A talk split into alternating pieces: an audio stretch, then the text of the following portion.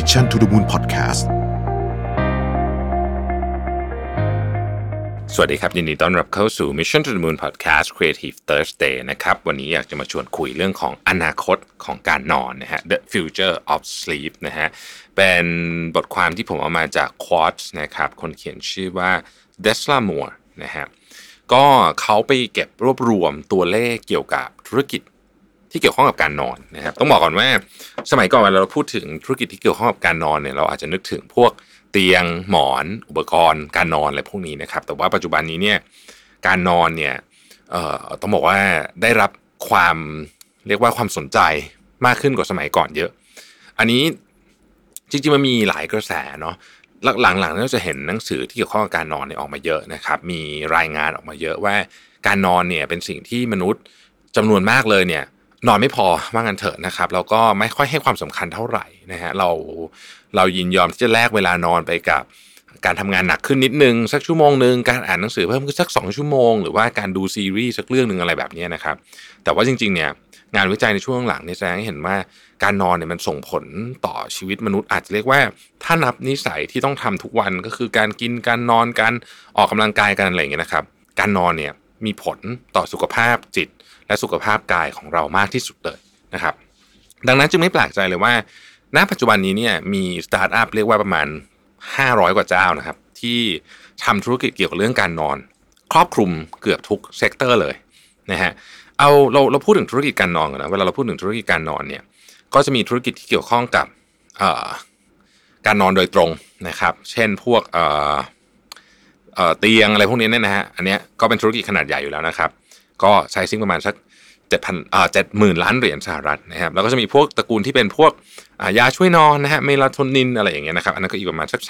3-4 หมื่นล้านเหรียญสหรัฐนะฮะแล้วก็เติบโตขึ้นทุกปีนะฮะแต่ว่ามันยังมีของอย่างอื่นที่เริ่ม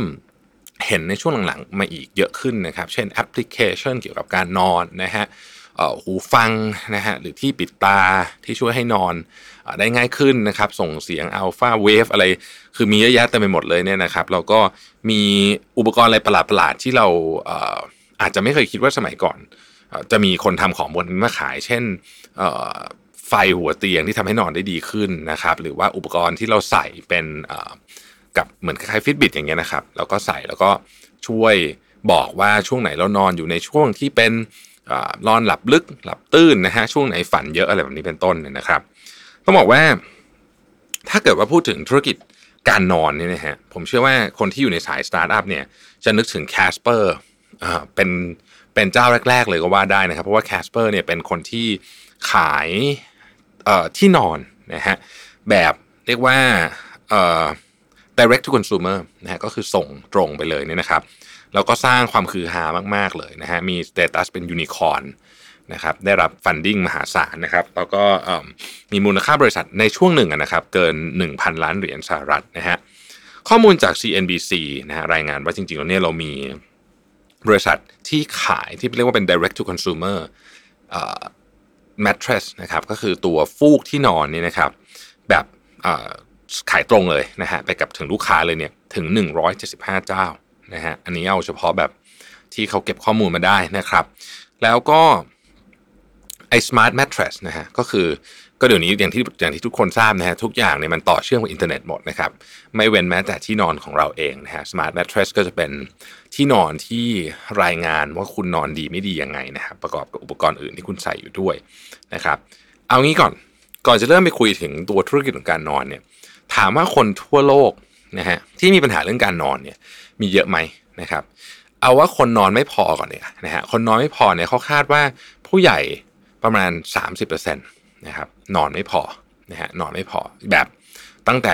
ขั้นแบบอ่อนๆจนถึงขั้นรุนแรงนะครับแล้วคนที่รู้สึกว่าตัวเองต้องหาวิธีช่วยนอนเนี่ยใช้วิธีการยังไงบ้างนะครับ4วิธีที่คนใช้เยอะที่สุดนะฮะอันดับที่1ก็คืออ่านหนังสือนะครับอันดับที่2ก็คือดูทีวีนะครับอันดับที่3คือฟังเพลงนะครับแล้วก็อันดับที่4ก็คือพยายามเข้านอนให้ตรงเวลานี่คือ4วิธีที่คนทั่วไปใช้อยู่นะฮะถ้าพูดถึงแอปพลิเคชันช่วยนอนล่ะนะฮะแอปพลิเคชันช่วยนอนเนี่ย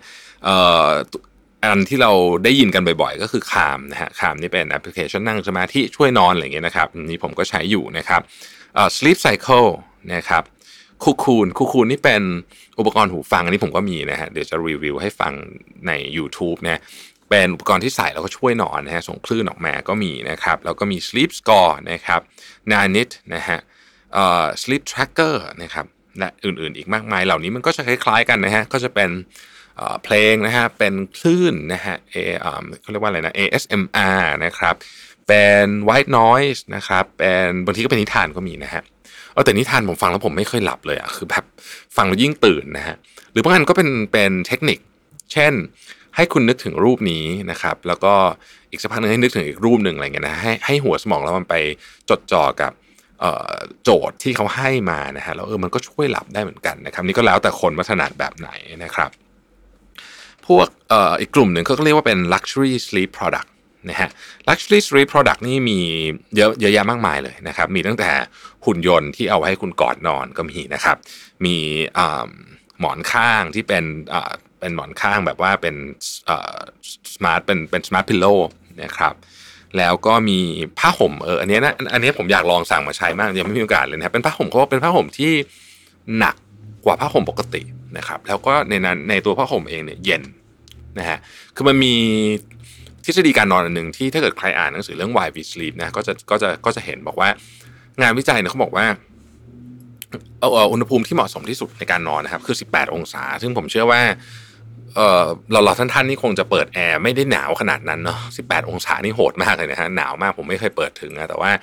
ในหนังสือเขาเขียนไว้นะครับว่า18องศามันก็เลยมีคนที่ทำผ้าห่มครับที่เป็น cooling นะคือเขาบอกว่าถ้าแกนลำตัวของเราเนี่ยเย็นลงนะฮะร่างกายเรามันจะส่งสัญญาณว่าเราต้องนอนแล้วอะไรแบบนี้เป็นต้นนะครับมีเทียนที่เป็นให้จังหวะให้มันให้เรานอนง่ายขึ้นเหมือนคล้ายๆกับมีความเป็นสะกดจิตนิดๆนะฮะมีWi-Fi enable mattress pad นะฮะที่รองนอนที่เชื่อมสัญญาณ Wi-Fi นะครับแล้วก็มีสารพัดหูฟังต่างๆนานามากมายที่ออกแบบมาเพื่อการนี้โดยเฉพาะนะครับเราพูดถึง Casper เนี่ยเล่าเรื่อง Casper ฝั่งนึง Casper กำลังจะ IPO ตอนนั้น Casper เนี่ย valuation สูงมากนะฮะเคยขึ้นไปถึงสูงสุดถึง 1.1 พันล้านเหรียญสหรัฐนะครับแล้วก็แต่ตอน valuation ตอนที่ IPO เนี่ยอยู่ที่ประมาณ750ล้านเหรียญนะฮะก็ดรอปลงมากว่าเดิมนิดนึงแต่ว่าก็ถือว่าเป็นบริษัทที่มีมูลค่าสูงเกือบจะที่สุดในตลาดนะครับธุรกิจการนอนเนี่ยถ้าถามว่าบริษัทไหนเนี่ยvaluation สูงสุดนะฮะบริษัทที่ valuation สูงสุดคือ Dream นะฮะเป็นบริษัทของอังกฤษนะฮะประมาณ 1,000 ล้านเหรียญเศษๆนะครับใกล้เคียงกับ Calm นะฮะ application Calm เนี่ยก็พันล้านเหรียญเศษๆตามมาด้วย Casper นะครับที่ประมาณ750ล้านเหรียญนะครับแล้วก็จะมี King Co นะฮะเป็นของประเทศจีนนะครับอันนี้ก็อยู่ประมาณสัก300ล้านเหรียญนะฮะอุปกรณ์การนอนในยุคใหม่ที่ว่าแพงๆเนี่ยนะครับมันแพงขนาดไหนนะฮะทำไมธุรกิจมันถึงโตขนาดนี้นะครับก็ต้องบอกว่าอย่างในเคสของ Casper เนี่ยนะครับถ้าเกิดคุณซื้อฟูกนะฮะแล้วก็เบดเฟรมก็คือตัวโครงเตียงเนี่ยนะครับร่วมกันเนี่ยนะฮะตัวท็อปของเขาเนี่ยนะครับก็ประมาณรวมกัน 5,000 เหรียญ 5,000 เหรียญก็คือ 150,000 บาทนะนี่เฉพาะเตียงอย่างเดียวนะครับแล้วคุณก็สามารถซื้อหลอดโคมไฟของฟิลิปนะฮะที่ช่วยปรับแสงให้เหมาะกับการตื่นนอนของคุณการเข้านอนของคุณนะฮะอันนี้200เหรียญมัน 6,000 นะครับแล้วก็มีหมอนนะฮะหมอนก็มีราคาตั้งแต่100เหรียญไปจนถึง500เหรียญนะครับมีพวก Sleep Tracker Sleep Monitor นะครับ200เหรียญนะครับแล้วก็แอปพลิเคชัน Calm ถ้าสมัครแบบตลอดชีวิตเนี่ยก็300เหรียญนะฮะรวมๆกันก็เอาแบบเต็มที่เลยเนี่ยนะครับก็สามารถทะลุ 200,000 ไปได้สบายๆถ้าคุณจะจัดห้องนอนให้เป็นเรียกว่าเป็นไฮเทคsleeping pod เขาใช้คำนี้นะก็คืออุปกรณ์การนอนที่ไฮเทคนะฮะไปดูปริมาณการนอนในทั่วโลกนะครับว่าใครได้นอนเยอะนอนน้อยขนาดไหนนะฮะประเทศที่นอนน้อยกว่า7ชั่วโมงนะฮะประเทศนอนน้อยกว่า7ชั่วโมงเนี่ยประเทศไทยเป็นหนึ่งในนั้นนะฮะเราอยู่ในเขตโซนสีแดงนะครับประเทศไทยเ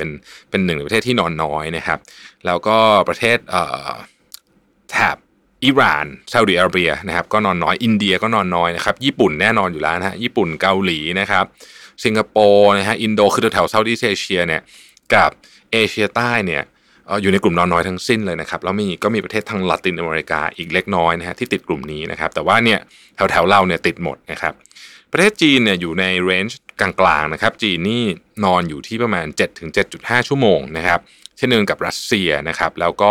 สหรัฐอเมริกาแล้วก็ส่วนพื้นที่ส่วนใหญ่ของ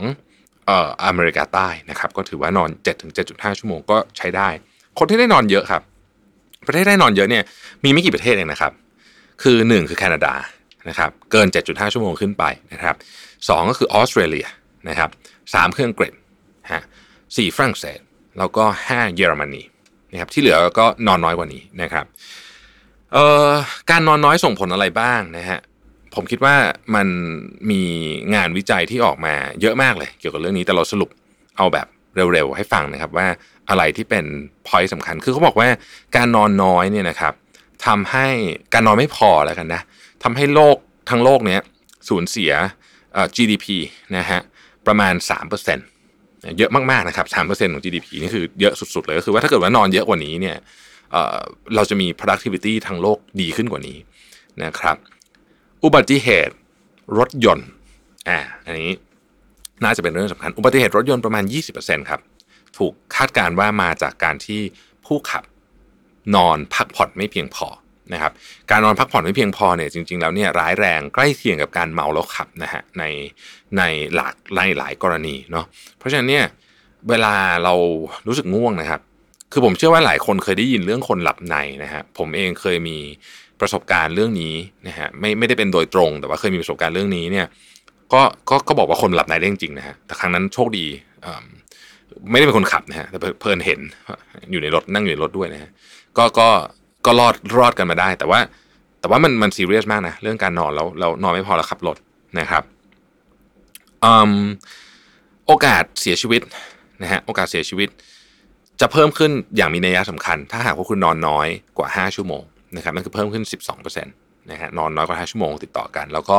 เหมือนที่เคยเล่าให้ฟังในพอดแคสต์ตอนที่แล้วไปแล้วว่าคนที่นอนน้อยเนี่ยอย่างผู้ชายเนี่ยนะครับก็จะผลิตทอสเตสเตอโรนนะฮะเท่ากับคนที่แก่ไปอีก10 ปีอ่ะก็คืออันนี้ก็ไม่ดีแน่นอนนะครับแล้วก็เพศหญิงก็กระทบกับระบบสืบพันธุ์ในลักษณะเดียวกันด้วยนะครับ 67% ของผู้ใหญ่นะฮะมีรายงานว่า 67% ของผู้ใหญ่เนี่ยตื่นระหว่างการนอน1ครั้งอย่างน้อย1ครั้งต่อคืนนะครับซึ่งก็บ่งบอกถึงคุณภาพการนอนที่อาจจะไม่ค่อยดีนะฮะโอเคทีนี้แนวโน้มการคาดการณ์นะฮะเขาคาดการณ์ว่าธุรกิจเรื่องของการนอนเนี่ยนะฮะมันจะโตอย่างน้อยๆเนี่ยปีนึง 7-10% ไปอีกหลายปีเลยเพราะว่าทันทีที่คนเนี่ยเริ่มที่จะใส่ใจเรื่องสุขภาพมากขึ้นนะครับการนอนนี่จะเป็นหัวใจอันหนึ่งที่จะถูกเรียกว่าต้องพยายามพัฒนาแล้วเป็นอันที่ทำยากด้วยคือออกกำลังกายเนี่ยเรายังบังคับให้ตัวเองไปออกกำลังกายได้ใช่ไหมครับแต่เราบังคับให้ตัวเองหลับเนี่ยมันยากกว่าเยอะเนาะเราลองเปรียบเทียบกันดูนะตื่นเช้าไปวิ่งเนี่ยก็ยากเหมือนกันนะครับแต่ก็พอไหวแต่ว่าถึงเวลา 4 ทุ่มแล้วบังคับให้ตัวเองนอนเนี่ยมันไม่หลับมันทำไงใช่ไหมฮะเพราะฉะนั้นธุรกิจเกี่ยวข้องกับการนอนเนี่ยมันก็เลยโตขึ้นเยอะแม่นะครับตั้งแต่